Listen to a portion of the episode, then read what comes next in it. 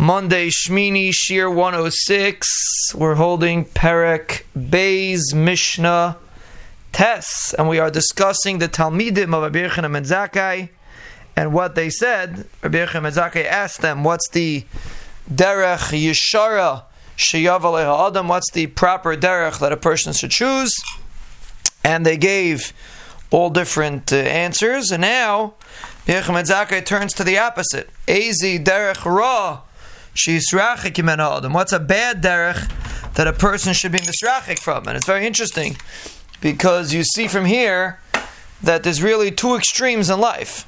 A person could either have the derech yeshara, which will bring a person closer to the Ribbono Shel Olam, or a person could have Rachmana Litzlan the derech ra, which brings a person further from the Ribbono Shel Olam. It's a fascinating thing because the Chovos Halevavos writes that there's no such thing as something that's a rishus. There's no such thing as something that you can just do.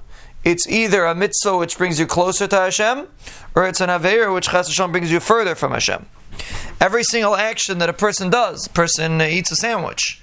So if he's having the proper kavana, so it becomes a mitzvah. It's an opportunity to come closer from the Rebbeinu to the Rebbeinu. If a person has the wrong kavanas, so it could be it's bringing you further from the Ribbono Shel Olam.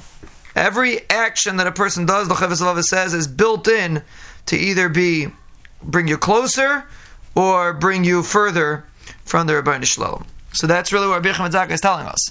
There's a derech yeshara which will bring you closer. There's a derech ra which will bring you further. There's no middle option. It's either one or the other. Person doesn't have an option be a derech rishus, so to speak.